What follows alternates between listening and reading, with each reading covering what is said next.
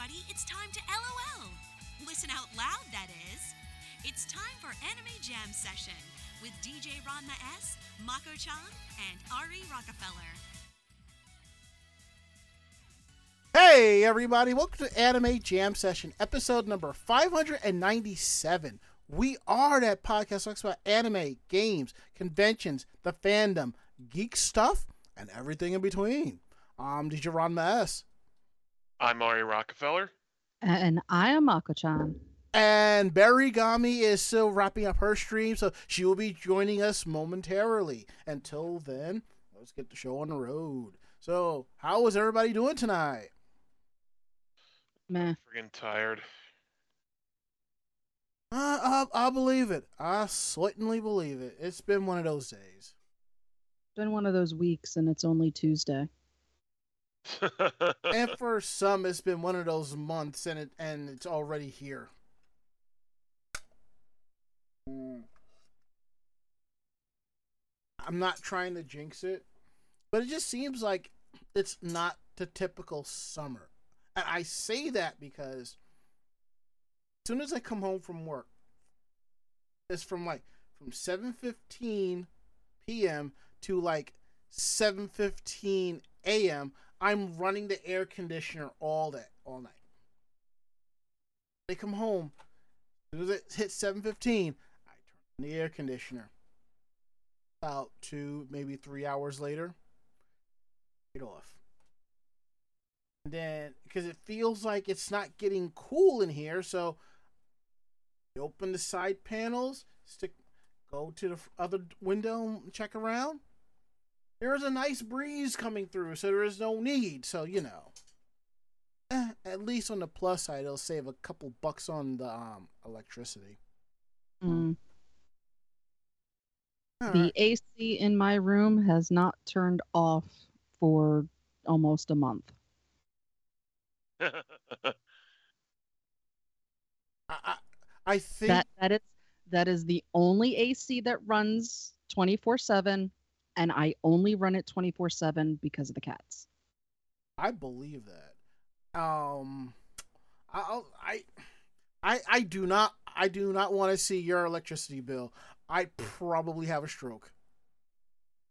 Um, the the summer actually isn't that bad. Okay. Because like I keep the A C on low. Mm. Um, it's not. It's only on high when it's really humid out. Mm. Um, A C is on low and it's set at like seventy-four. Gotcha. I, so I, because I don't have central A C, it's legit just my room. Gotcha. It doesn't have to run as long. It doesn't have to run as powerful. The problem uh, I have with my uh, with my A C is that, you know, it's it's in the far end of the uh, living room and, you know, it just blows straight out, and I have no way of really efficiently getting it into uh, my room aside from, I don't know, like hanging up a uh, a bed sheet or something to uh, block off the main hallway because I'm almost never in that part of the apartment. Well, I have a bed sheet hanging in mine too. So in the hall, right before my bathroom. How does so- that? How's that? Does that help? It actually helps a lot. Um, the sh- it doesn't even like I just I got um a black uh blackout curtain, mm. so it's a thick material. Uh huh. Just got one of the the spring rods, and that's what's holding that curtain up. It doesn't even go floor to ceiling, but it stops enough of it so that the A C in my room doesn't really escape past that. Uh huh. I can keep my bathroom cool too. Because there's nothing worse than, you know, going to the bathroom and everything is sticking to you. Yeah, I understand what you mean. But that's definitely something to uh, think about. See, yeah, it definitely helps. See, you know, I... I Sorry about that. Mm-hmm. I had to uh, go get my phone and get my uh, authenticator so I could, you know, fix my password that that Twitch decided to forget, so I got to log in and get on the uh, the Twitch chat. No, I, I totally get that. Don't even, don't even worry about that. Um, here's here's my my thing. It's like I I I used to not have the curtain up. I would just let the A C run, whatever. So eventually I thought about it. I'm like, I'm probably workhorsing this um A C for no apparent reason. So what I did was right after um I you know I got my new air conditioner, um I decided to put a curtain up, but I didn't have a curtain. I'm like, you know what? I'll do what I used to do when I used to live with my ex and her family. I'll put a, a, a bed sheet up. And I put two up. They were kind of cheap. Downside is they got dirty pretty quickly. It got to the point where I would just leave them up all year. Fuck it. So that's what I did. Eventually, I was thinking of putting up a beaded curtain in uh, my apartment, mostly because I like the aesthetic of them, but I'm wondering if that will help, you know, keep in the A C flow. Not no. really. Uh, um, because it's not a, it's not like a full flat wall. Right, of... it's solid. It's not solid. So what I ended up doing was I ended up replacing, and I got like these heavy duty sheet uh, curtains. I don't think they're blackout, but they're a little bit thinner because I can still see some light coming through. Now for the winter, I have blackout curtains for the window. So I put that up. I'm like, well, I kind of realized even without the curtains, my place still feels the same. But at least with the curtains, it probably won't be pushing as hard. And I'll save a couple of bucks. And I've been seeing like the whole meme around, like if your A C is below sixty-eight degrees, do not invite me to your morgue, you know? Whereas there's one that says if it's seventy-four, do not invite me to your terrarium. And I had commented on a friend's Facebook post that, you know, I don't have much of a choice in the matter, quote unquote, because this place, I mean, look, as you all know, for, for all of you who've been part of this for quite a long time, my computer is basically in front of the screen. I mean, the, the window where I work for the most part. So I have to turn the A C off or else you're going to hear it. When we're just hanging out, not streaming, I can keep it on because I'm not recording anything.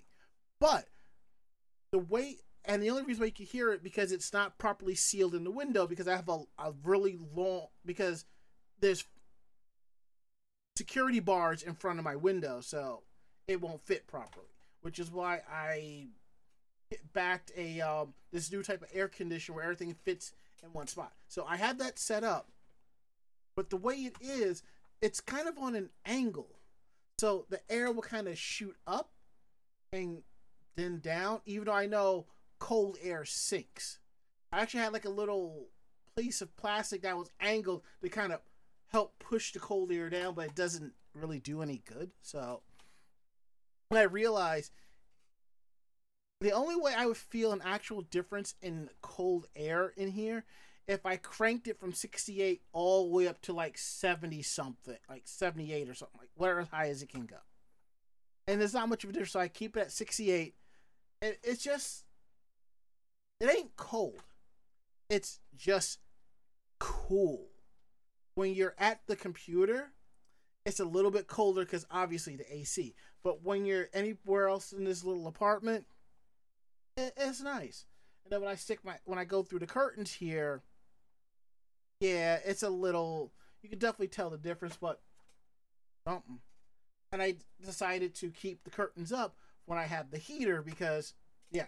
Definitely, it's definitely, you know, so. Anywho, I think we're done talking about H V A C and heat and cold air and science and all that good stuff.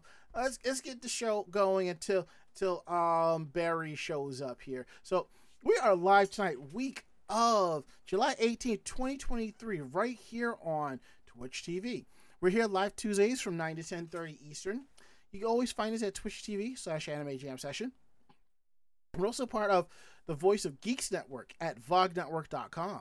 And they kick things off with, on Twitch T V slash Vogue Network Sunday nights at eight p.m. with the Bobby Blackwolf Show, followed by Orange Lounge Radio at nine. and come hang out in our Discord, uh, vognetwork dot com slash Discord. Every show that's part of the Voice of Geeks Network has a channel, so come through, hang out, pool's open, come have a good time with us. All right, so now we got all that out the way. We're going to kick things off with how was your week, how was your day, Ari, and welcome back. Can't hear you, buddy. Did you miss me?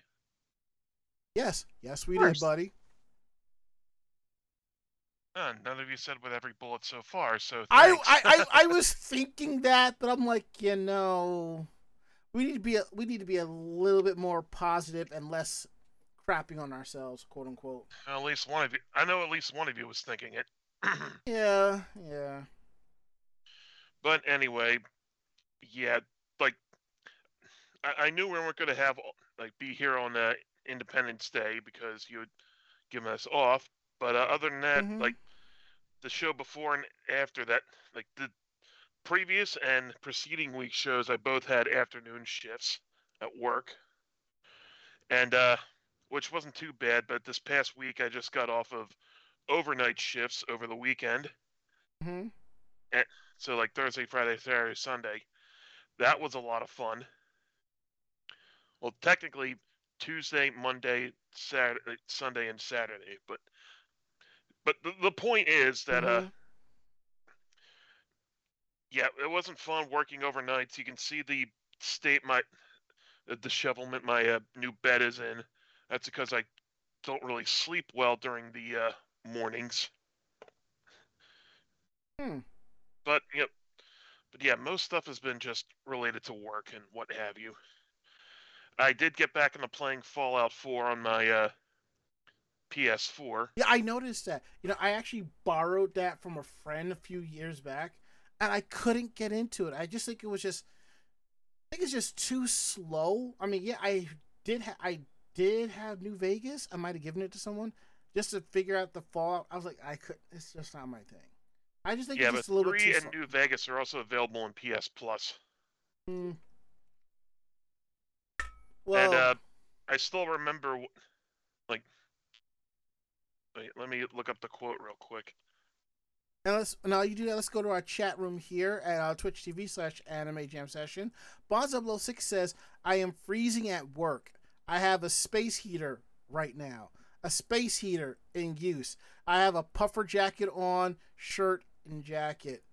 Bonds must be working at must be working at Fresh Direct because that, that because those fr- those fridges are on tw- all the dang time, and it's just, you know. But I can kind of relate. When I used to live up in the Bronx during the wintertime, the heat come up the heat would come up so hard and so high that I would have to have the windows open just so I wouldn't suffocate. And there were times where even having the windows open didn't help. Uh, basically, there was a... Uh, I was thinking back to like an E three from a few years ago, and uh, this one creator said, like, from the makers of Fallout New Vegas and the original creators of Fallout. And like the, the discourse around it was, oh my God, I can't believe these people just murder Bethesda live on stage. Like, we're not Bethesda. We made the good ones.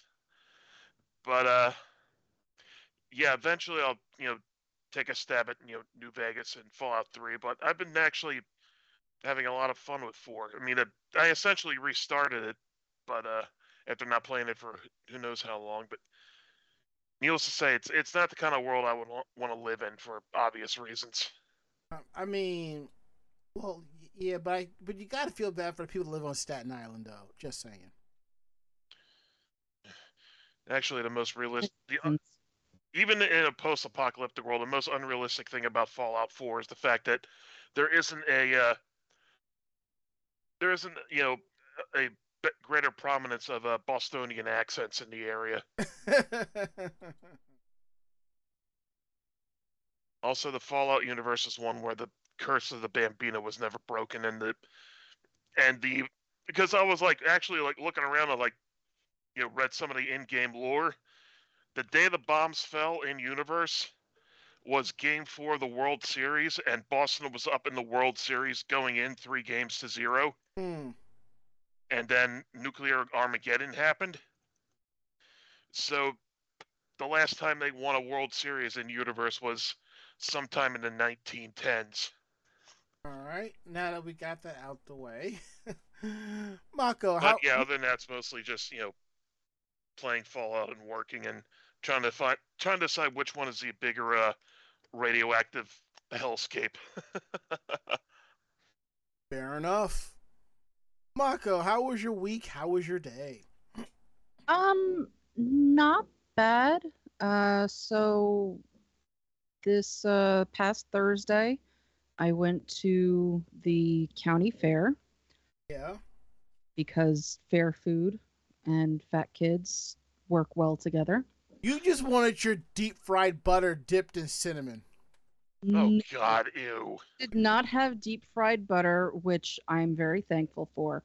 Um, actually, what I wanted, I wanted cotton candy and I wanted lemonade. Ah. So my very first stop when we got in there was to get lemonade. And then um, I got dinner, which was uh, mac and cheese, pulled pork mac and cheese. Um, with homemade pulled pork. And then I opted out of getting ice cream. And instead, they did not have giant chicken legs. They did have turkey legs, though. I never heard of eating turkey. You know, those giant-ass mutton chops that uh, are usually staples of uh, medieval yeah, I uh, know. fairs? I know, but I'm just saying, for as long as I used to go to county fairs, I've never seen those there. So I guess it's a... Depends, you know? It, it depends on the type of vendors that are there. Um, but yes, yeah, so one vendor had a bunch of, you know, kebabs and the big turkey leg and things like that. There was uh, one vendor that the name of the food truck was My Sister's Balls. Hey-oh! And uh, obviously it was a meatball. What? Yeah. So obviously it was a meatball truck. Sure it was. Yeah. Oh yeah, there was meat on those balls, all right. But yeah, I mean, you can imagine with a name like My Sister's Balls, just the names of the food that they had. It was it was really, really funny. Uh, but yeah, so I mean, after that we walked around a bit, um, and because the county fairs are usually four H fairs, we saw the horses, we saw the goats, we saw the bunnies. Mm-hmm. Um, and then we just, uh, we actually sat and listened to the band that was live. It wasn't bad. Yeah. So that was nice to just sit and listen to them. And it was really funny because right next to where the band was playing was where the pig races were set up. So the guitarist got off of the stage mm-hmm. while playing and went to go watch the pig races while playing. And he's just standing over there. You know, the rest of them are on the stage. You know, the singer just, like, nobody's paying attention to him. They don't care that he just completely walked off the stage to go see the fucking pig races. But I don't know what's worse, the fact that he did that or the fact that he just continued to play. Well, if nothing else, these people are professionals. I mean, so I mean, that that was freaking hilarious. Uh, but on, on the way back, um, I got myself another thing of, like, I got myself a big lemonade, mm-hmm. but I That's when I got my cotton candy to take home, and somebody had, um, uh, like muffins and banana nut bread and, mm-hmm. you know, things like that. So I stopped there and got more fat kid food. And, uh, yeah, so Wild Bills was there. Did you bring your mug? Of course not. I didn't think that they would be there. See, that that's that that's you what. You couldn't have predicted oh. that, right? No, what, what, no, no, no, no. Hold up, hold up, hold, hold on, no. hold on, hold on, hold on. Wild Bills is predictable as it is unpredictable. Okay. Huh. There, there have been times I'm like, I have gone to events. I'm just like, Wild Bills, the fuck. Ari, don't forget that one time we went to A A C when it was in New Hampshire and Wild Bills was there. And yeah, that was not... a definite double take, that yeah. one. And you know, I was kicking myself all weekend because I didn't think to bring my mug, but at the same time, was you, you there couldn't a... have said, like, eh, but you could have gone, like, eh, better bring my giant ass and... soda mug. Exactly. Just in case. And then there have been times where I'm like, you know what? Let me bring my mug, and those bastards aren't there. Well, but I, I mean, will. It's like this county fair isn't very large, so I did not expect Wild Bills to be there. But so, and I didn't stop because one, I didn't have my mug, and two, I like the soda is like real sugar soda, and if I drink a cup of that, it starts to really, you know, it, because it's so sweet, it really starts to affect me. Ray, diabetic shock. Yeah, and I'm not even fucking diabetic. That's see, the bad thing. See, that's but, see, see, that's the thing. I get the. It's like, if I drink a soda, yeah, it's high fructose corn syrup. I drink this soda. Oh, this is real sugar. I can sit there, and you've seen me. I have drank four things of Wild Bills back to back. And it's like, I just taste just, it tastes like real soda, but I'm not bouncing off the walls, you know? Mm-hmm. Yeah, no, it's, Ooh.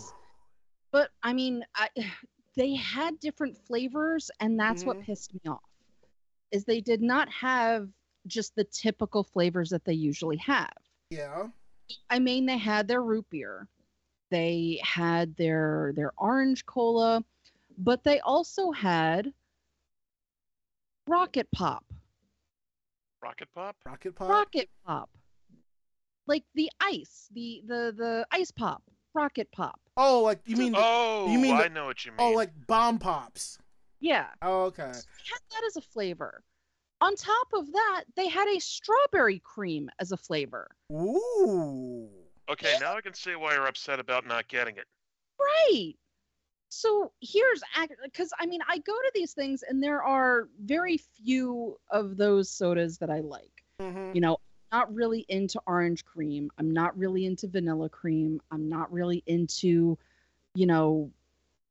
Uh, root beer or anything like that. I'm cola, I'm black cherry. Hmm. So when they have black cherry, I'm very, very happy.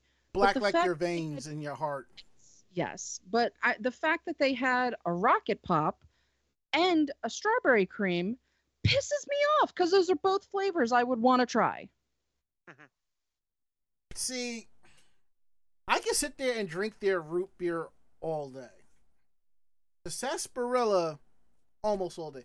Everything else, I have to try at least once to kind of cleanse the palate, you know? So mm-hmm. That and generally, when I have a big old thing of Wild Bills, I'm usually with somebody, so I'm sharing it anyway, so ten bucks for unlimited mm-hmm. refills all day? Here's my ten, you know? Yeah, because then you should just go back and get more. Exactly. But it's, it's different when it's just you drinking it. But the fact that you you got me thinking of the bomb pop. All right. All right. We're going to go into Ranma's uh, childhood for a, just for a minute.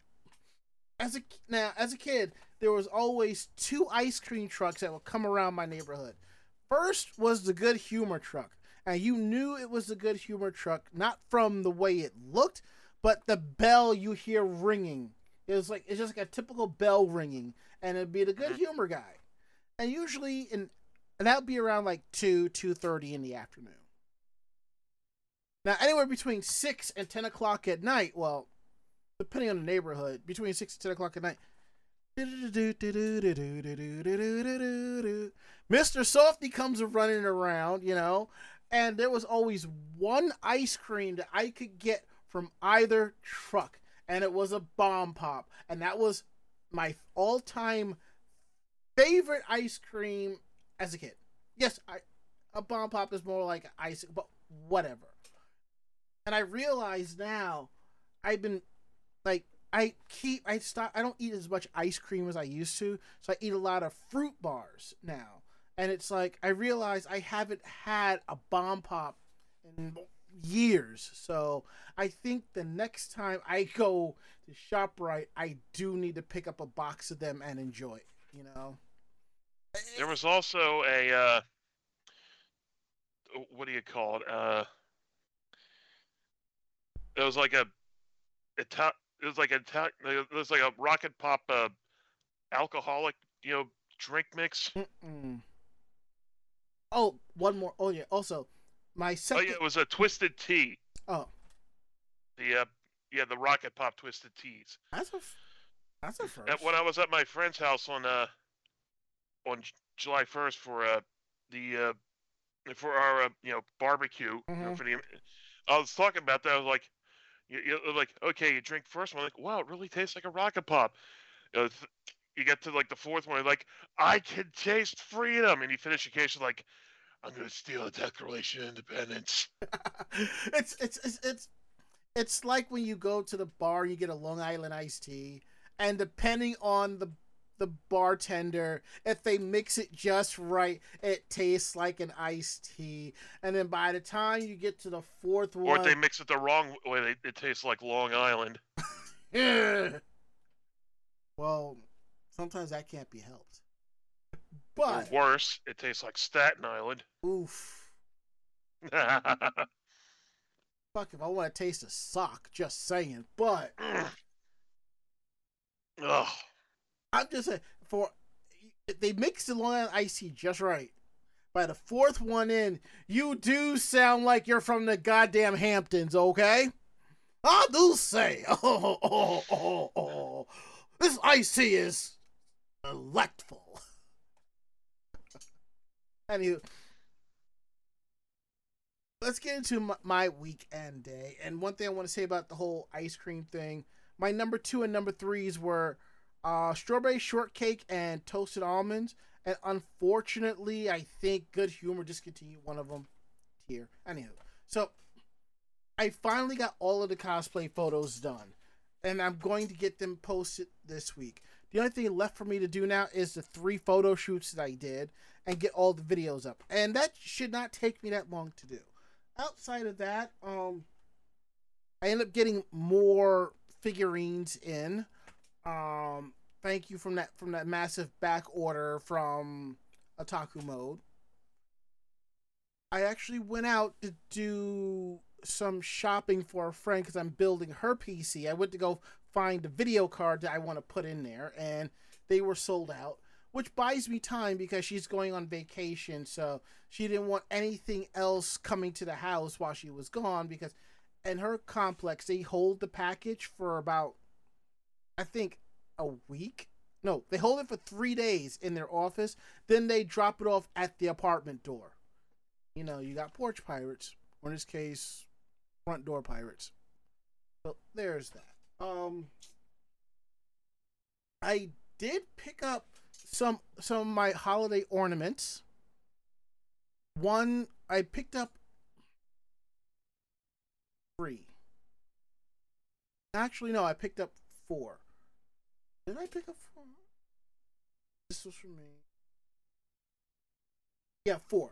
Um, one was Batman for our friend uh, Baltimore Lauren, which I'm going to put in the mail on Friday, I believe. Yeah, I'm going to do on Friday. I picked up a Samus figurine for a friend of mine. Uh, my other friend, Tom Cat, who is an amazing uh, B. Pool and B. Arthur um, drag queen. There was the B. Arthur Golden Girls ornament, so I got them one, and I got one for myself. And if you are wondering, Mako, I did order the Oliver and Company one. I figured you would. And I also ordered the um, Who Framed Roger Rabbit one, too. Nice. Awesome. Yeah, I need to pick up the Who Framed Roger Rabbit and the Robin Hood. I actually got them off of Disney, and I ordered them like Saturday, and they just showed up today in this big old box. Mind you, the box that they're each one are in is smaller, so Mm-hmm. By the way, if you're going to order it off of Shop Disney, use the Honey plugin. There is a coupon in there to save you like twenty-five percent, something like that. Oh, okay. Yeah. No. And that's been our weekend day. And as I am looking at my other update here, Barry is still playing Stardew Valley. So if she shows up, she shows up. If not, the show must go on. So we're going to get into some housekeeping notes here. All right, if it'll go through like it's supposed to. Uh, nope, let me refresh the page if it'll do that thing that it's supposed to do. And it did, and it went ahead. So let me go back one. So there we go. For housekeeping notes, uh, don't forget episodes of Anime Jam Session are available on our YouTube page. Uh, older episodes, that is. Episodes go up Thursday at twelve noon. Um, this is perfect for those who don't who don't who's, who don't have a subscription to the, to our channel, or they want to check out some older episodes. So definitely check them out. We really appreciate the love and support on that. And don't forget, the second half of our convention tour kicks back up next month uh, at ShikariCon, August nineteenth to the twentieth, at the uh, Marriott Marriott DoubleTree in Philadelphia, Pennsylvania. It's a Saturday, Sunday con, so come through, hang out, have a good time. Um, we didn't go last year, but from my understanding, for people who went, they got it. They had a nice turnout, so I'm happy for them. So I think, it, I think this year will be kind of fun. I think I have to reach out to them again about uh, media passes and their pa- see what's going on with panels and stuff, because I haven't heard anything. So it is what it is. Now we'll get into the part of the show that y'all really enjoy, uh, Geek Roundtable. This is where we talk more about the geekier aspects of our life. So, what do you have for this week, uh, Ari? Uh, let's see. Where did I put it? Mm-hmm. Uh, oh, okay. Here it is. So I had to make room for my uh, like for my drink and my uh, water pitcher. So, mm-hmm. um. You know, it's something I've been building over it a little bit. It's uh, I try to be you know nice and friendly with the, and like, not try and be you know friggin', uh, what's the word for it? Uh, you know, overly competitive or not, like tabletop gaming. But mm-hmm. you know, every everyone's gangster until Rockefeller busts out the attaché case full of dice. Oh, that is nice. I've only got two of them here. Like two collections in here so far. Mm-hmm. One of everyone, but uh, this is a nice little one here. That is nice. And here's a uh, like oh, I got out. Now the it doesn't show up as well on the D twenty, but uh, this other set I got, they also make one where they put stuff in it. Like this one has a little ladybug in it. Mm, okay. This set is for yeah, I bust them out when I need an especially. Uh, I need a. Uh, miracle with the dice. Yeah, that reminds me, my friend Jamie, she actually started going to cons and she actually makes custom dice and she starts selling them. And oh, I'm, cool. Uh, you'll have to link me to her. That sound like pretty, that sound pretty interesting. Yeah, she's on Etsy, Color Spray Creations. I'm going to tell you this right now. Can you link me to it? Can do. Um, I'll actually throw the link in our uh, chat, actual regular chat here. Um, let me see if I can just Google it without having to type the whole thing in. But I will warn you, her stuff's not cheap. Oh. Well, I wouldn't. I wouldn't imagine it would be. Oh. But then again, for like a individual, individual, uh, independent, you know, artisans, you know, they deserve to get uh, paid very well. Actually, I think she still is on Etsy, but. She has her own website, so color spray creations dot com, so definitely check that out. Oh, and her, I got... Her stuff's pricey, but damn, it's really good. Yeah, I got two more sets of dice that I forgot that I haven't gotten around to uh, putting in here yet. This one's gold-colored, and this one's a nice... Uh... Let me uh, pop one of these open and see, give you a good mm-hmm. look at it. Nice intricate designs on these uh, faces. Look nice. Good, don't they? Yeah, that is nice. So yeah, that's my uh, Geek Roundtable thing. Hmm.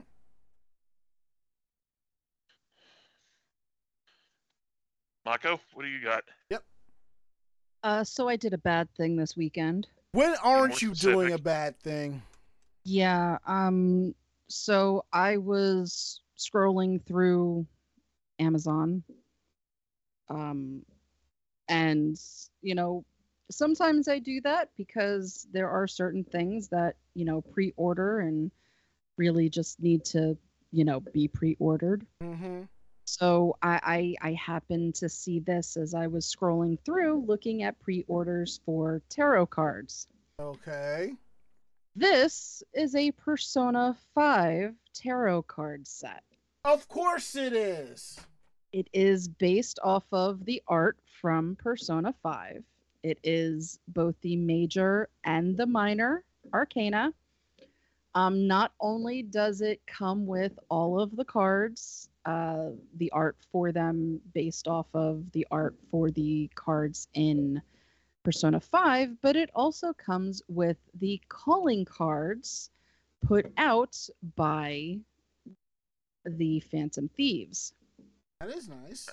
That's pretty awesome. Yeah, so that, that was a plus. I did not realize that that was part of it as well. So I'm very happy. I, I You really... never saw it coming, huh?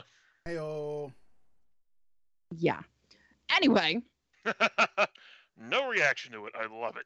Yeah. So, um, yeah, I, I was very excited. Not only do the calling cards have the art style from when Yusuke starts, but it also has the original art style mm. that Ryuji did. Um, and then, as you can see, uh, it also has the lettering on there from the magazines. So it is a legit calling card. Um, so just that itself is cool. But um, the artist that does these, uh, their Etsy no longer has these sets on there. That's not good. No, they have the cards for Persona two and three. Mm. Um. But they also did cards for five, uh, for four and five. Um, but those are no longer listed on the Etsy. They are, however, on Amazon and full sets, whereas uh, the artist Etsy only had them broken down into the major and the minor, mm. with a couple of the um, uh, other cards mixed in with both of them. So I was very happy to find a full set. Uh, so yeah, that's that's that's my geeky thing for today. That's cool. And the thing is, I'm surprised Atlas didn't put these out as official decks, you know, to promote the games. So maybe they'll do it with Tactica. Who knows? Um, probably not. Um, I, I would think that they would have done it more with five, since they actually had a character on there, like, heavily into using cards. I figured that that would be, you know, a really good kind of spinoff. Mm-hmm. But no, there's there's nothing out there for for the cards at all, which is very surprising.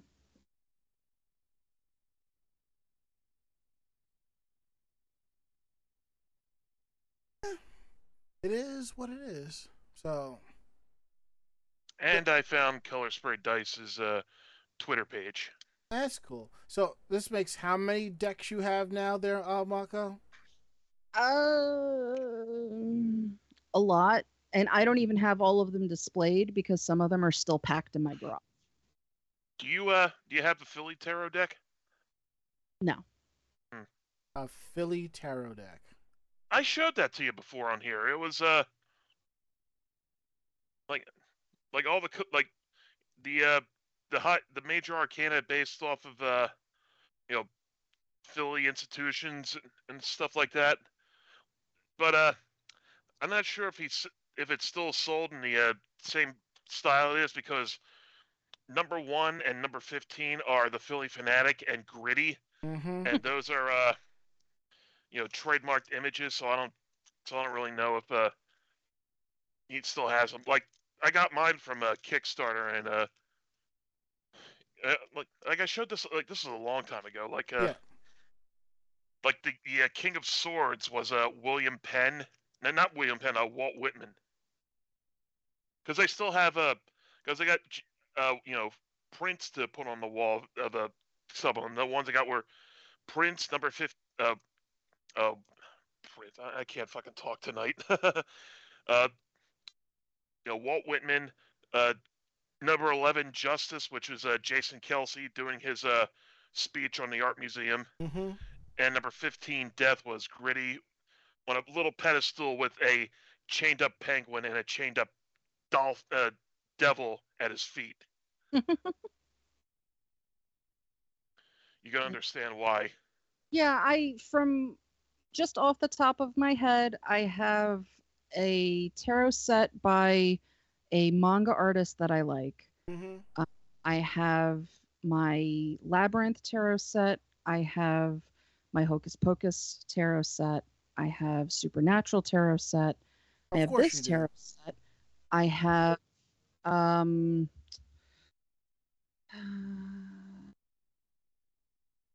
I have, what else is there? Uh, my Golden Girls set, my horror movie set.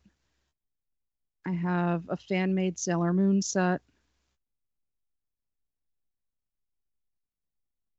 I know I have others, but that's just off the top of my head.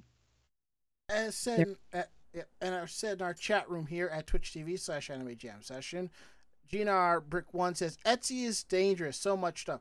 Yeah, Etsy is like a virtual artist's alley. So that's not wrong. No, no, that's that's pretty much spot on. And Amazon is basically a virtual dealer's room. So yeah, that too. Except if you go to Amazon, you'll probably find half the merch ten dollars cheaper. Or ten dollars more expensive. Fair. ten dollars? That's kind of a uh, low ball number, don't you think? It depends. I mean, like, honestly, whenever I when I go in the artist alley, for I have, like, my list off of Otaku Mode, so I could do comparison shopping. Like, if there's a ten dollar difference between Otaku Mode and the dealer's hall, I'm probably going to buy from the dealer's hall, because Otaku Mode is going to be twenty-five bucks. Then it's twenty dollars with shipping on top of that. And I redeem points, which will probably knock knock it down for like ten dollars less, but, you know, either or. And speaking of, for those who I may, I think I have mentioned this previously, but in New York City, in Flushing, Chinatown, Queens, uh, we have a new anime merch store called Teso X. And if the name Teso sounds familiar to you, it should. It's basically an Asian chain of dollar stores, quote unquote. So they opened up an a store that's just anime merch. When you walk in, there is a lot of figurines, Gundam kits. There's a refrigerated section for drinks and snacks. There are uh, gacha machines towards the back, and there's some cool stuff in there as well. So I went there about a month or so ago, and I went in, looked around, and I bought a few things. And one of the things that I bought was this. I don't know why I didn't take this label off earlier than I expected, but I'll take it off later. Is this Himiko Toga figurine that I bought uh, from the band Presto Chronicle Collection at My Hero Academia, and it's pretty cool, and I and I like it. And what's interesting is the entire, except for the bottom here about Bandai Spirits and so forth, the entire box in English.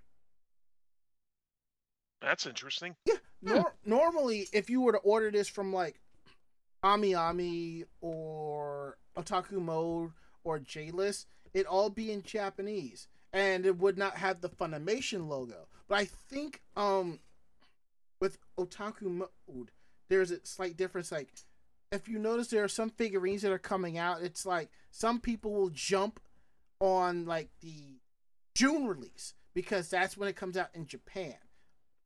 And then there's the international release that could be in September.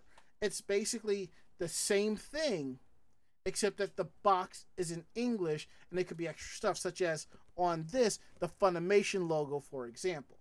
Now, again, I'm no stickler for it being in English or Japanese, as long as it's the same figure. And I only paid like twenty-five dollars for this, which I think is pretty cool. So I think if I had gone through Otaku Mode, it would have been twenty-five dollars, then an additional ten to fifteen dollars for shipping, which would have been knocked down by fifty percent by redeeming uh, points. And the thing is about what they get you on Otaku Mode is you can't redeem all of your points at once. I think you can redeem like up to like ten or ten, enough for ten dollars off at a time. So yeah, and Gina Brick says she, they're going to go to that store in New York next time they're in New York. If you do, ping us. We may come hang out or something like that. Because there's also there's also another anime store in Manhattan, but they do online they do online sales only. So, anywho, let's see. What is this message I got here? Uh, oh, okay, got you. The tarot deck, got it. Got it. All right, enough about that. Let's go ahead and get into uh, tonight's stories. Uh, we have something about Katsucon I wanted to cover. I was kind of hoping to ha- cover this with um, Barry, but her stream is still going. Her fans still love her, so we'll probably carry on with this next month, like the remaining part. So let me go back one. There we go. So I call it Katsucon, What Happened? Now, if you notice, there are a lot, there's been a lot of changes with conventions when it comes to guests, hotels, and badges, all this other stuff. And people are talking about how the con is acting out of its ass, or how dare the con do this and do that. Like, case in point, we basically had a field day with Anime Next and basically dragged them across hot coals. Yeah, now, that was fun. Oh, yeah, definitely. Now, in this case, I've been seeing some discourse within the fandoms regarding some of the uh, changes with Katsu, especially with the badges. Now, there was a little mini F A Q that was posted, and they made four points. And I'm going to go through these quickly and expeditiously. That way we don't take up too much time, and I'll kind of give my thoughts on it. So they wanted to address the charges regarding the convention. The first thing that they say is the badge pricing was increased only by five dollars this year. We also had a ten dollars increase last year. We did this to align our pricing with that of other conventions and align our pricing with the cost increases that we are encountering from the convention center, contractors, and rentals that incur in order to make the show run from year to year. Prior to last year, it had been more than five years since the last major price increase. Okay, that's fair. Now, some like sometimes if a con brings in enough people, they can get a locked-in price for their whole setups and everything for X amount of years. And once that's up, you go back to the table, you renew the contract.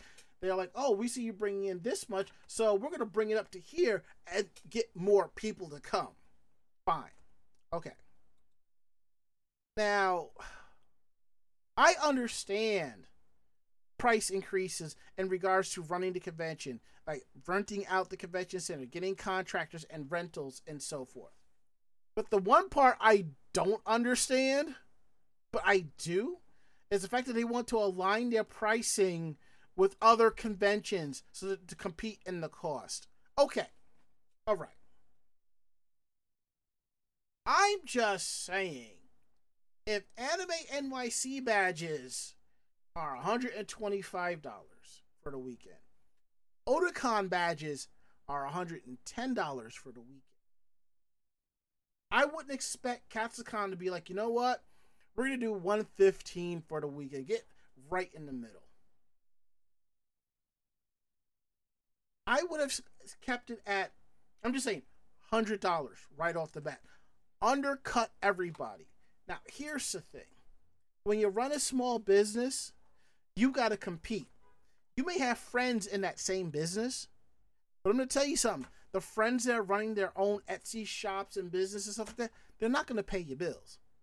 They may be your friends, but you're running a business. So if you have to undercut them by five dollars to make sure that the lights stay on and do this and do that, then you do it. It's the price of business. I don't I don't believe in having to increase the price because of that. Now, I understand with some streaming services, it's like that. It's a premium price for a premium service. I get that. And it's like, if Netflix increases their prices again, and if they're not bleeding uh, subscriptions, they're still bringing in people who are subscribing to the service. Peacock, Paramount Plus, Hulu, Max, they will jump on that bandwagon and bring their prices up. Meanwhile, uh, paychecks are getting thinner. But that's a story for mm-hmm. another another time. I just got an email notification from Peacock that the prices are going up. I'm going from five to six dollars a month. If I want ad free, it'd be going from ten to twelve dollars a month. Nah, I'm good. I'm already paying fifteen for Hulu. I'm good. I'm good. I'm just saying that could have been phrased a little bit better. Now, second thing, the early bird time frame for badge registration was missed this year due to logistics that delayed getting the badge registration online, which includes updates to the COVID policy for the upcoming year and mailing badge process. Well, that's something they could have put out there, saying there's an issue with the early bird, so we may not have it, or have a fail-safe or a backup system or something like that. That's something they could have done. Fine. Number three. Yes, we are all. Yes, we are having you as the attendee to incur the cost of shipping badges. We felt it unfair to increase the overall cost of the badge by another fifteen to twenty bucks when shipping to each location will have a different cost. We would rather you only get charged for the cost specific to you rather than you pay extra because we wanted to uniform the cost of the company. But to me, that sounds like a lot of bull. Just a little bit.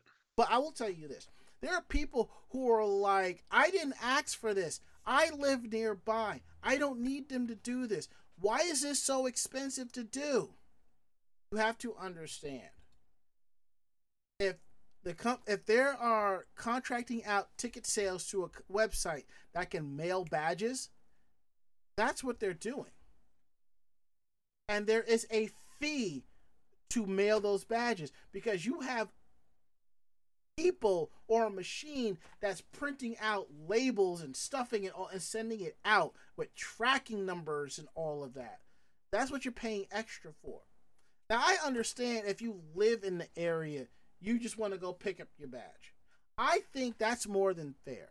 But they just want to take care of this for everybody. Because honestly, yes, I live an hour away from the con. Let me go to the pre-reg line and pick up my badge.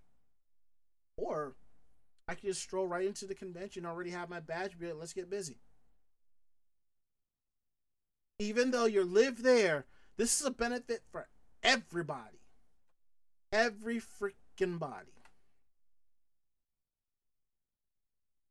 And they follow it up with, we do understand that being forced for the badge shipment is an inconvenience, but this will allow for you to immediately enjoy the convention upon arrival and not have to wait through a line waiting for your pre-registration for hours. We will still be selling pre-registration online after January fourth, twenty twenty-four, but it'll be the full cost of the badge and at the discounted price. These will still be able to be picked up at the door. Okay, so what some conventions are doing now is they're not even doing on-site registration like pen and paper. There's a sign that says con dot whatever slash registration. You do that. You get on the line. You fill it out. You get your barcode. They come up. They scan the barcode. They give you your badge, and you go out your way. There was a time when re-reg lines were faster than registration lines because up until my, those were the days, weren't they? Yeah, at those times they would mail your. Remember, in the nineties and the two thousands, when you pre-reg for a convention, they mailed your badge. They mailed your badge. Granted, it was um. first class mail, no tracking, no nothing, but they still did it. Now it's like, it's just faster just to show up and register for the ba- for the con and get your badge as opposed to doing a pre-reg pickup.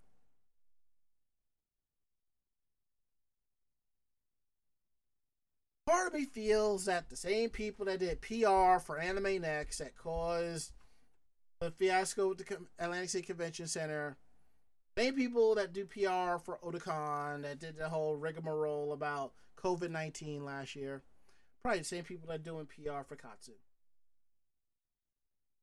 I might be wrong, but that's what it sounds like to me. And on a side note, the fact that people think that Anime Next is going to be able to go back to Atlantic City because some people have left, I don't know. I don't see that, that happening. I, I really don't. If the, if they're able to do it, good for them. I'm proud of them. They were able to do it. Because honestly, that's where the con needs to be. Not in two separate cities in Central Jersey. Okay, so enough about that. We're going to get into the thicket of things. Mako's going to give us a breakdown of what's going on with these strikes as quickly and summarizably as possible. And as Gina Brick One asks if we're going to Katsucon next year, uh, unfortunately, Anime Jam Session will not be at Katsucon. Our first con of the year is always Zenkai Con in Lancaster, Pennsylvania. You should come check out that con. I think you'll have just as much fun. Oh, Try- yeah. I'm, try- I'm trying to convince people, come come out here, but they're like, yeah, but it's in Lancaster County. Yeah, but there are food places a block away. Yeah, it's great there. Trust exactly. me. Exactly. All right. All right. We've talked about how much we love it constantly, haven't yep, we? Yeah, enough about that. Mako, please give us a A quick, brief rundown of what's going on with the strike. Yeah, so um, the writers had been on strike, and now the actors are on strike. Um, basically, the main reason why actors uh, from the uh, SAG-AFTRA are on strike, uh, a big part of that is actually A I. Oh. That's, this yeah. is where shit gets bad. Um, unfortunately, there have already been companies that said that they will pay for an actor to come in, record all of their lines, record everything that they need, and then after that, they would never have to use the actor again because they would be able to use A I. Um, there's They had basically been saying that uh, their use of A I for that particular actor um, would be legal because the actor would basically be signing over all rights uh, to be used in A I.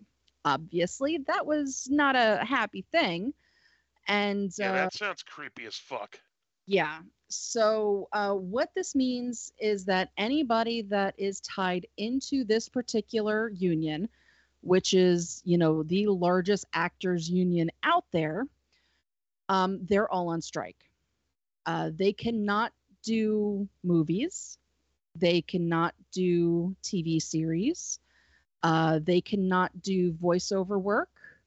Um, they can't even promote current or former work. So nothing on social media, no recording of no projects, uh, of new projects, and no press interviews.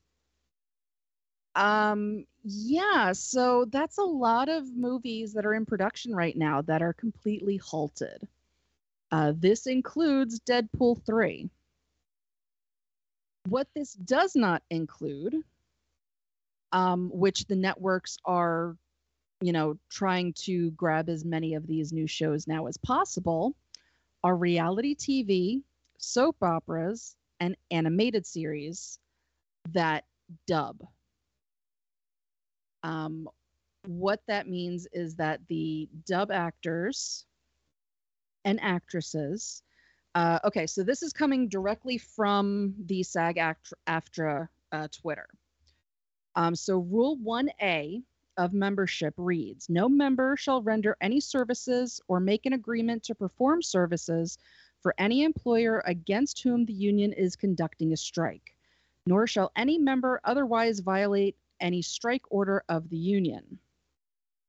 Um, so currently there is no agreement with A M P T P, which means members cannot work or perform services related to the T V theatrical contracts. Any member who disregards the strike order could face discipline per the uh, SAG-AFTRA Constitution and membership rules. Pre-members and those performers who wish to join our union in the future need to remember one very important rule. Any non-member seeking future membership will not be permitted to join if they performed covered services for a struck company during the strike.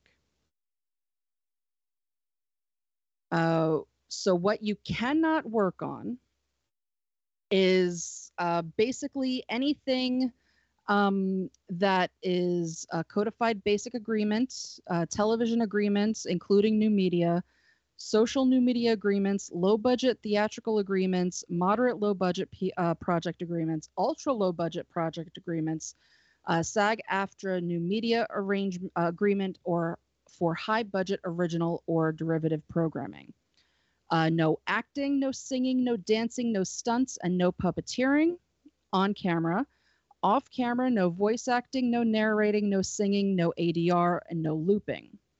This also includes background acting, stand-ins, auditions, including self-tapes, rehearsals, publicities, which is conventions, interviews, tours, promotional uh, via uh, social media of any struck work or struck companies. It is off limits until a fair deal is made. What you can work on are television commercials, radio and digital media commercials, television programs covered by the T V, by the network T V code, which is soap operas, variety shows, talk shows, and game shows, sound recordings, music videos, interactive video game agreements, corporate, educational, and non-broadcast uh, programs, station contracts and broadcast news, television and new media animation, dubbing, audiobooks, short project agreements, micro-budget project agreements, student film agreements, independent new media agreements, uh, independent podcast agreements, micro-monetized podcast agreements, SAG-AFTRA approved interim agreements, and certain separately negotiated basic cable agreements. Um, what you can also work on are non-dramatic programs like variety shows, talk shows, game shows, reality competition shows, special events, and award shows, documentaries other than those produced by the theatrical exhibition, daytime serials, more commonly known as soap operas. Performers engaged to work under the network television code should continue to honor those contracts. Um, so what that means is that, one, there are a lot of people out of work. Um, and two, this isn't, you know, just for those few people that are making tens of millions of dollars, like, you know, Ryan Reynolds. These are the the big ones that would be affected by this the most are those that use their voice for everything else. Um, so, you know, with the creation of A I and companies thinking that they can just go ahead and, you know, abuse their actors or just take stuff that the actors have already done and claim it as their own instead of saying, hey, this particular actor actually owns their fucking voice. And face and everything else. Yeah. Um, and then the reason, like a big reason why they're doing it, um, this actually came up this week as well.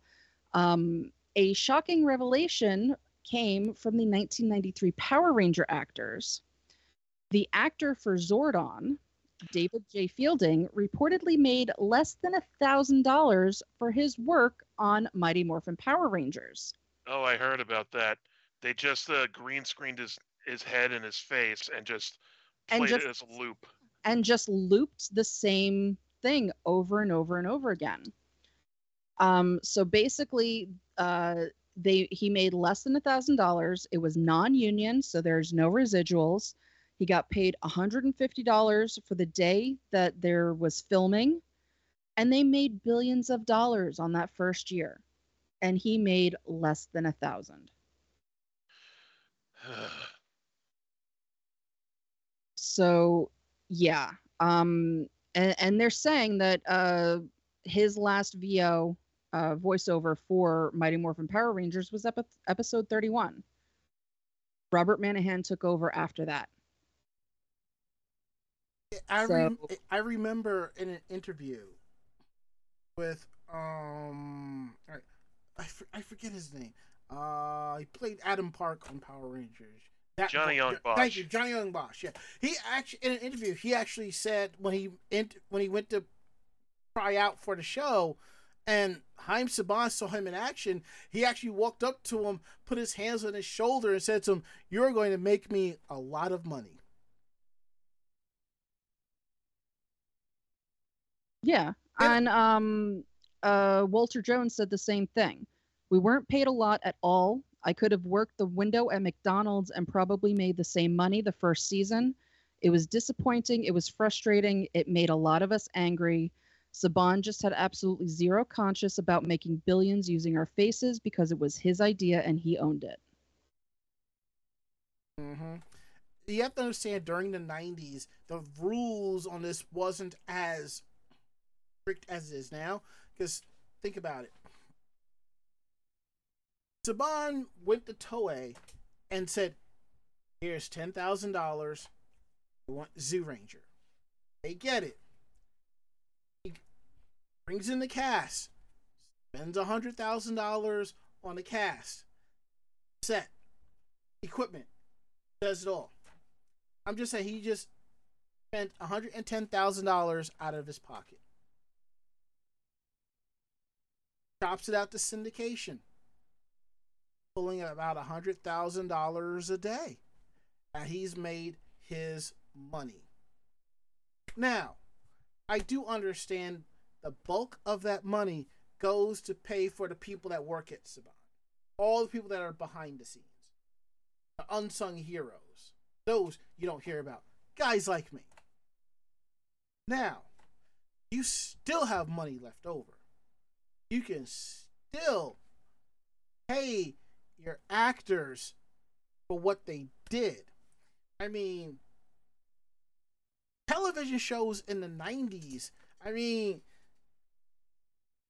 the Olsen twins walked away with more money than the entire cast of Power Rangers, and that's kind of sad.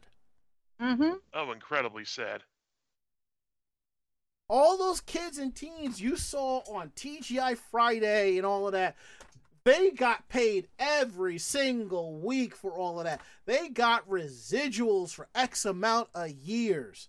And I think it's, I think because it was a union set, but still, it is messed up where you're like, okay, we're done. The show goes into syndication for X amount of years. I'm collecting the residual money because it's my idea. I'm sitting at the table, eating my filet mignon, looking at everybody going, they're going, please, sir, can I have some more? You want more? Here's a crumb. Get out of my face, kid. You know? I mean, also, I used to be a martial artist. I trained for several years. I can use right now. I couldn't do, right now, I couldn't do half, any of that, what you see on Power Rangers or Super Sentai. Well, lots, lots of... That's because of the high levels of choreography and stunt casting it's, they do. It, it's not even that. I'm just saying. When I like first I've taken started... a couple fight choreography panels no. at a, you know, conventions and whatnot, uh, and uh, it's you know pretty intense stuff. Oh, I know, I know, but I'm just saying, outside of the choreography, you're a martial artist, Ari. You know, you know the training that you put your body through. It's one thing when you're learning this by yourself, but when you're training and sparring with somebody else, that puts your that puts more on your body, you know. It puts more stress. Uh-huh. The I could at that age, I could do half that stuff, and watching them do all of that, and then you realize one thing: they did it. They, Jason did that spin kick so perfectly, and you gotta think about it. How many times did Jason do that spin kick? How many times has he fallen doing that spin? You know. Oh, I'm I'm I'm like oh God. Oh, like I, I can't do any like jump and stuff anymore because I'm yeah. I'm absolutely worried about you know completely blowing out my uh, knees or yeah. feet or ankles or anything like that. Right. So there's that. I'm just like. Besides, I'm a I'm a tank. Everyone knows that. Punch and move. Punch and move. Mm-hmm. All right. So we're going to get into our next topic here. And I will say this is going to be very brief because I didn't realize a lot of what was Mako said was covered in the strike F A Q. Now, there is one thing. Now, the only reason I put that in there because evidently cosplayers were up in arms about not being able to cosplay their favorite T V shows and movies at events and so forth, okay? The main thing you need to know is this. If you are in SAG-AFTRA, you cannot cosplay a a trending, a popular T V show or movie that is slated to come out this year or has come out already. If you want to do something from twenty twenty-two and all points back, that's fair game. If any of the studios come to you to do something like this and you're trying to get into the union, do not accept it because somebody will call you on your shit. And that will give you permanent barring from ever joining SAG-AFTRA. Uh-huh. Yeah, it, it's not... This whole thing is not for the regular, you know, going to a convention kind of person right. that wants to cosplay. This is legit for those that claim to be professional cosplayers. Not a thing. They get paid by the companies to dress up like the characters and promote the su- the shows. That's who is no longer allowed to cosplay. You, the, the actors going to these conventions, I mean, I, I, if this is still going on, if this strike is still going on when San Diego Comic-Con comes along. Uh, that's this weekend. Oh, it's this weekend? Yeah, yep. It's going to be a very weird convention, let me tell you. You can still have the actors. They can still go to the convention. They can still sign a lot of crap. They cannot promote anything. Mm-hmm. They can talk to you about their dogs. They can talk to you about their families. They cannot talk to you about the show. They can't talk to you about the acting on the show. They can't talk to you about behind the scenes on the show. They legit can sit down and talk to you and have an everyday conversation, and that is it. I don't even know if they can sign pictures of themselves as their characters for money. That that I don't know, but I'm gonna guess. I'd, I'd, yeah, I'd lean on uh, no as well, yeah, just to be on the safe side. Um, as their character promoting the series, that that's gonna be a no. Um, yeah. So I mean, and this is your movies, you know, your movie actors. This is your T V actors. Um, I know that the guys from Supernatural, they go to conventions. You know, they they've each got a convention. You know. Usually every other week during the summer. Um, they can have conversations with the fans. They cannot talk about the show. Mm-hmm. Can't talk about the characters on the show. They can't even talk about the car, which is, you know, a character, mm-hmm. which they own. They can't even talk about that. So it is going to be a very different time at these conventions because they they legit legally cannot talk about anything. So this San Diego Comic-Con, there's going to be nothing coming out for new movies. You're not going to get new trailers. You're not going to get behind the scenes. You're not going to get spoilers. You're not going to get, you know, anything at this point. So have fun. Yeah, sucks to be you. And oh yeah, Power Rangers is now, from my understanding, is a union shop. Awesome. Yeah. Um, That's a different kind of power protecting them. Mm-hmm. Yeah. So, uh, yeah, have fun with that. Now, we're going to get into something else. This was something that I wanted to do- talk about last week, but we had a lot of stuff to talk about regarding A X, so we didn't have room. So I want to fit it in here now because it's still something of importance. As I've said on my personal Facebook, as I've said on my Facebook fan page, what I have said on my personal Twitter, what I have said on my public Threads page and my Mastodon account, I've been watching anime. I'm going to summarize. I've been watching anime for years. There have been times I've watched dubbed anime that I didn't like it. I didn't think the voices fit or anything like that. But as long as I have been watching anime and going to conventions and befriending voice actors and actresses, not once have I ever said I didn't like their role in this or that. It is not my place to tell them that. That is my personal issue. Just because I didn't like it, that doesn't necessarily mean that Mako or Ari didn't like it. They may have loved it, and I'm not going to give them grief for that.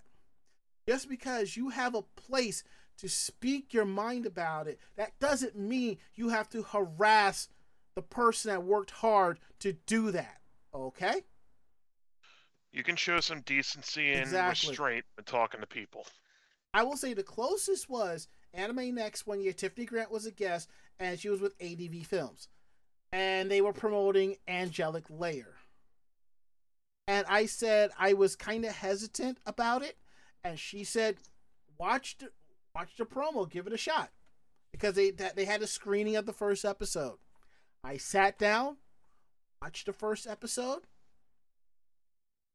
As soon as I could get into that dealer's room, I bought the first volume, and I said there I absolutely loved it. I thought it was great. I will she hold put it. forth a uh, compelling argument for you. The compelling argument was, give it a shot. Because I already watched like a third of the series subtitled, so, you know. Uh-huh. Now, that connects in regards to another voice actress who was, she wasn't bullied off of Twitter, but in, in regards to the character Akane from Oshinoko, which is something similar to that. The vo- the character attacked another character on this reality show, and they wanted her dead, and she tried to commit suicide, but Aqua Jesus saved her. Christ. Aqua saved her. What was great about that episode, High Dive put in information about, you know, what, you know, you're not alone, contact this number, you know, suicide prevention P S A. I thought it was great that they did that. Now, this voice actress, God bless her, basically shrugged them off. Now, when it comes to you, the voice actors, whenever you hear or see a voice actor promoting this show, I get that from a convention. I ask their permission. And that's it. If I don't get their permission, I, I leave it as is. I do not run it through A I or anything like that. I don't even so I don't even like messaging them like, can you do this for me? Because I feel like I'm stepping out out of bounds, even though I may know them for five, ten, fifteen years. It's just I it just bothers, you know. I just feel like I'm pulling a favor when I absolutely need not to, even though it's okay. So the to summarize, Erica Lindbeck, who was also the voice of Futaba in Persona five, somebody took her voice, ran it through A I for a video P S A on on on A I voices not to do and so forth.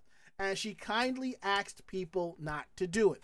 And the weebs got sour about it and gave her grief, and she left Twitter. I hope to anybody else part of that whole crowd that that rush that got her, who made her leave Twitter. By the way, Erica Lindbeck's one of the sweetest people in the world, and she's already dealing with trauma as it is, because I mean, she, I, I forget his name, but the voice actor that passed away from um, pancreatic cancer. She was dating, Hang on. yeah, she was dating him, okay? And she's dealing with that, and now you're going to run this person off of social media? Fuck you. Where do y'all Billy get, Kamich. Yeah, Billy Kamich. Where do y'all get off doing that, you know? There are some opinions you keep to yourself. I mean, one of my favorite YouTubers, Jay's Two Cents, he doesn't talk to the fans anymore. He just uses his Twitter account to promote the videos, and that's it. Because he's one of those, he will get into a fight and block you. No, I, no. Jay's Two Cents is an amazing person. I've interacted with him a couple of times. I think he's a great person. I met Erica Lindbeck at a convention. She is a wonderful person. Where do you, that's just disrespectful. Your mama taught you better than that. And I hope that the next person you bully comes through and knocks you on your ass, whether it's verbally, emotionally, or physically, because that's going to happen. There's a saying, fuck around is the human, to find out is divine. Done. I'm going, y'all, y'all go to the next one. I'm going to mute my microphone and turn the A C on because I've kind of built something up here. Yeah, you need to uh, cool off, as it were. Yes. You can say, God damn it, Ari. No, you're right. I do need to cool off. Huh.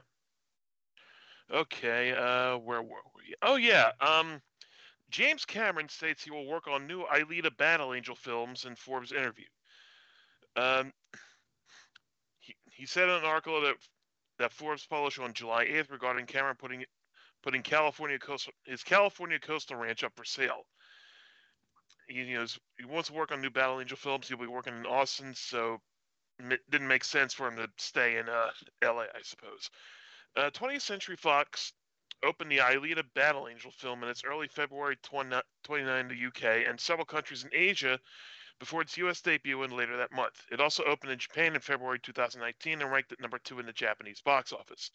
Disney concluded its acquisition of twenty-first Century Fox and the twentieth, twentieth Century Film Studio shortly thereafter in March two thousand nine. And the film later returned to U S theaters in October two thousand twenty. And it's earned more than four hundred million dollars U S worldwide. Uh, let's see. It ran in like the manga ran in Shueisha's Business Jump magazine from nineteen ninety to ninety-five, followed by the ninety-five ninety-six prequel Ashen Victor and the single volume Gunm on Other Stories. Sorry, the G U N N M is a little little wonky to pronounce. The story continued in two thousand one with a partial retelling of Battle All Angel Alita Last Order, which moved to Kodansha's Evening magazine as a result of an issue between Kishiro and Shueisha's Ultra Jump magazine. Uh, Battle Angel Alita Last Order ended in January two thousand four, and then Mars Chronicle launched in October two thousand fourteen and is ongoing. That's an- this is another one of those movies I got to sit down and watch because I've, I've heard very good things about it. I know some people automatically balk at the idea of a American studio taking an, like taking hold of an anime and making a live action of it. Yeah, and I totally get that, but I have watched it. It's really good. They paid really well close to the original source material. That's good.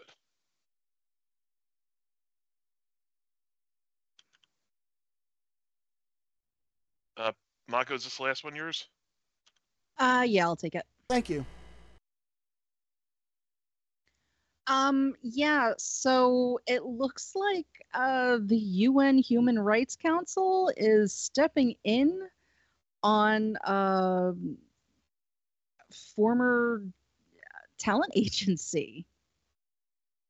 Uh, so the Kyoto News Service reported this past Wednesday that a United Nations Human Rights Council's working group on business and human rights will begin an investigation of the allegations of sexual abuse against talent agency Johnny and Associates' late founder, Johnny T- uh, Kitagawa. Um, this will start sometime between late July to early August.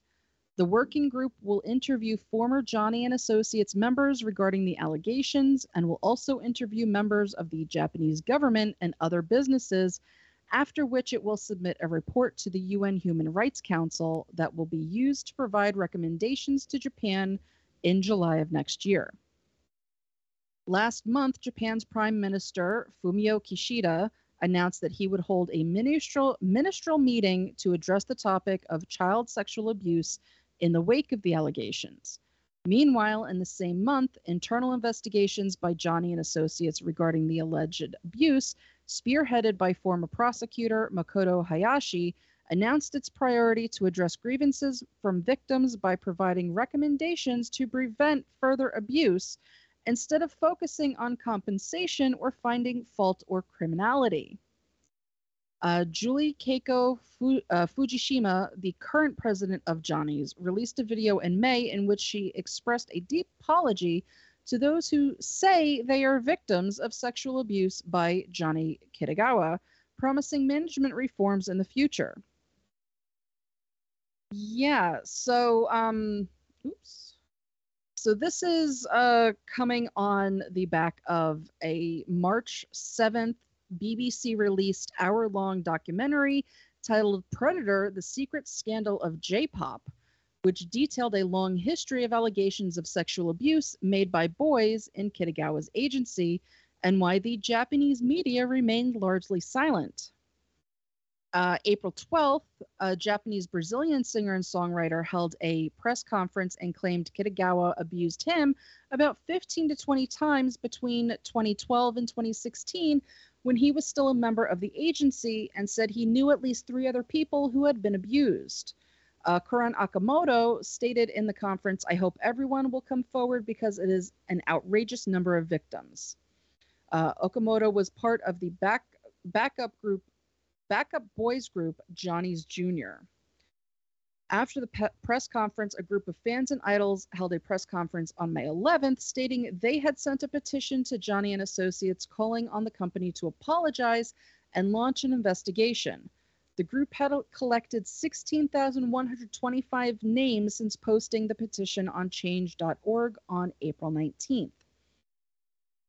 So Kitagawa passed away Uh, eighty, and at eighty-seven in July of twenty nineteen, duh, uh, due to stroke. Uh, Fujishima then became the current president in September of twenty nineteen. Kitagawa founded Johnny and Associates in nineteen sixty-two after establishing the male idol group's group Johnny's. Johnny and Associates went on to establish and manage many male idol groups such as SMAP, Arashi, Tok- Tokoi, Kinki Kids, V six, Katton, and Hey Say Jump. The members of idol groups under the management of Johnny and Associates are collectively known as Johnnies. Honestly, I didn't know uh, male idol groups were a thing. Yeah, oh, yeah, yeah, but they don't. You know, they don't really dress like typical idol groups. Like, you know, well, think of, it's like, you know, they have those groups here in the U S. We have Backstreet Boys, ninety-six degrees, N Sync, you know, same thing. Yeah, that, that's the type of idol, the male idol, idol groups that uh, this place produced. Um, Kitagawa previously faced allegations of sexual misconduct during his career. Uh, the Shuken Bushin magazine published fourteen-week expose in nineteen ninety-nine detailing accusations of child abuse and sexual exploitation. However, the accusations never resulted in formal criminal charges. Kitagawa and Johnny and Associates sued the magazine, and the magazine lost the first trial in March of two thousand two. However, the magazine effectively won its Tokyo High Court appeal in July of two thousand three. The High Court's decision stated the alleged victims' testimony were generally consistent and specific, frank, and detailed. The decision also stated Kitagawa had no concrete counter-argument or rebuttal evidence. So wh- when Th- this is the type of thing that has been a long time coming mm-hmm. in Japan. Because, again, it, child pornography was not a thing until recently in Japan. Um, with a lot of other countries going through, you know, different movements on uh, abuse of, you know, workers by their bosses, um, or what could amount to that, even if it was consensual, because you cannot work for somebody and technically have it be consensual um, in a relationship. That's just how the rules go on that. Mm-hmm. So Japan is finally, you know, coming into terms with that. But the fact that the U N itself had to step in for something like this is outstandingly bad. Mm-hmm. Um, when when you know that the United Nations is coming in and going, guys, stop. This is fucked up now. You know you've done something wrong. Mm-hmm. And the U N doesn't move worth a shit, you know? Yeah. I mean, you, you figure as as difficult as it is for the U N, um, they have to have agreement to do shit like this, um, which is why, you know, a lot of people don't like the U N because it's like, well, you're just sitting on your hands anyway. The fact that enough members of the U N agreed to look into this, that they com- they created a committee to look into this shows, one, how much evidence is already out there, and two, shows just how bad this is. I mean, if he started the company in nineteen ninety-nine, you have to go all the way back to that time and ask all of these people. Or no, he started the company in nineteen sixty, but it, or something like that. nineteen sixty-two. Yeah. So you have to go back to all of that. And you figure the one person that did all of that is already dead. So you're not going to get justice that way. But this is so that those people that had this happen to them can have some sort of justice, monetary, from the company, instead of the company just going, we're really sorry, we'll do better in the future. It's like, that's not the way that works. It's like, you got to think about it this way. Think of the U N as your busy mother. They're busy dealing with your older sibling, Ukraine, you know, and all your other cousins are just kind of watching. And then there's younger brother Japan dicking around doing stuff. And your mom turns around and goes, what the are you doing? You know? All. But I will say this. Usually when there's a scandal like this, people will flee the boat. If this was an American company and this happened, the sheer number of people that would leave that agency, the value of the agency would drop. Another agency would come in and buy it, pennies on the dollar, and rebrand it and put the good people in. I'm saying do not be surprised if after this whole U N uh, investigation happens, the value of Johnny's and Associates drop. When all of this comes out, the sheer number of people that want to break their contracts and go to other companies, I can see that happening. Not saying that it will, but I'm saying I can see it.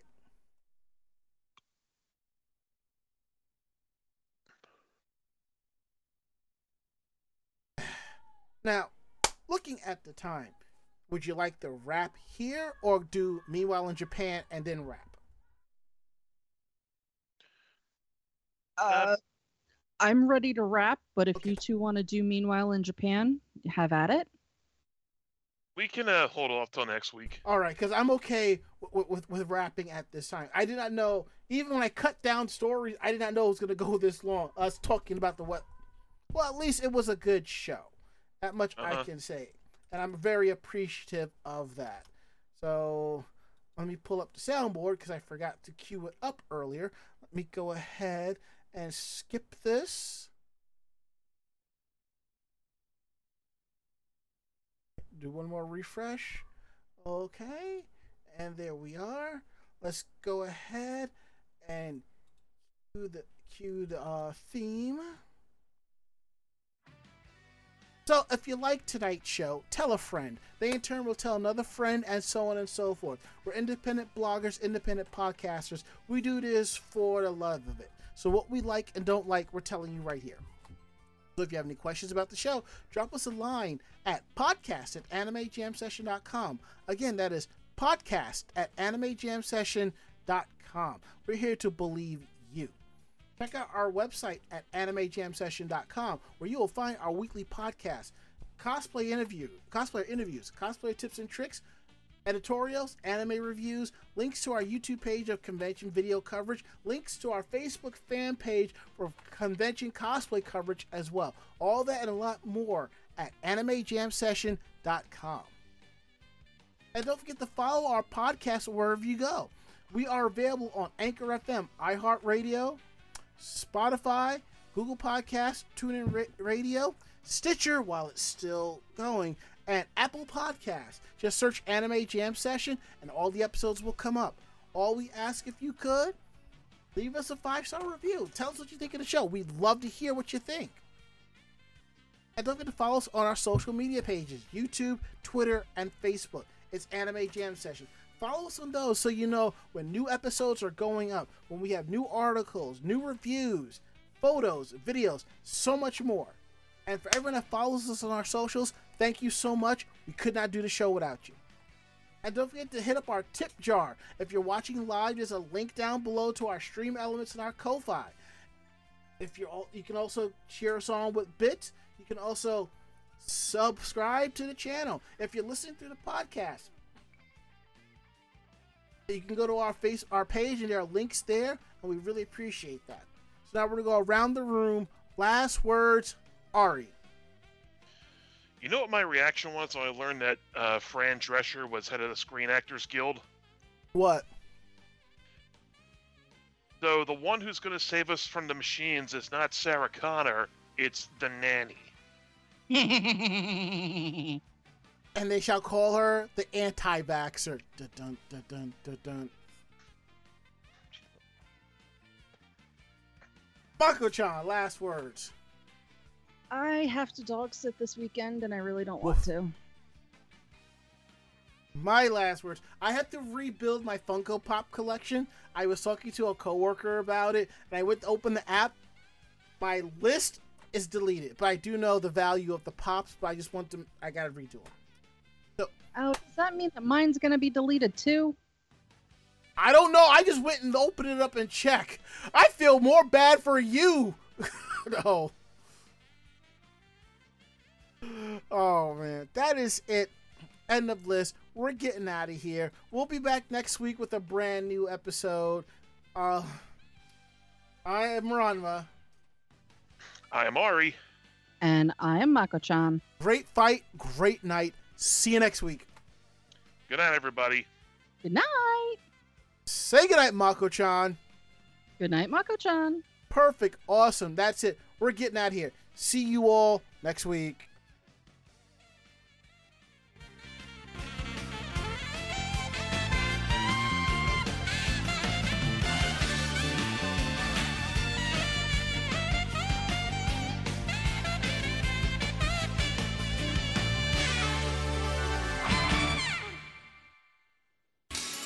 This podcast has been a production of Anime Jam Session and A J S Productions.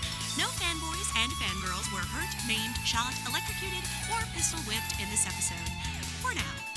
The views, opinions, and thoughts expressed on this show do not reflect the staff or the network as a whole.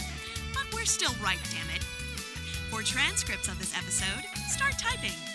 Check us out at anime jam session dot com and vogue network dot com for more information about us and other programming.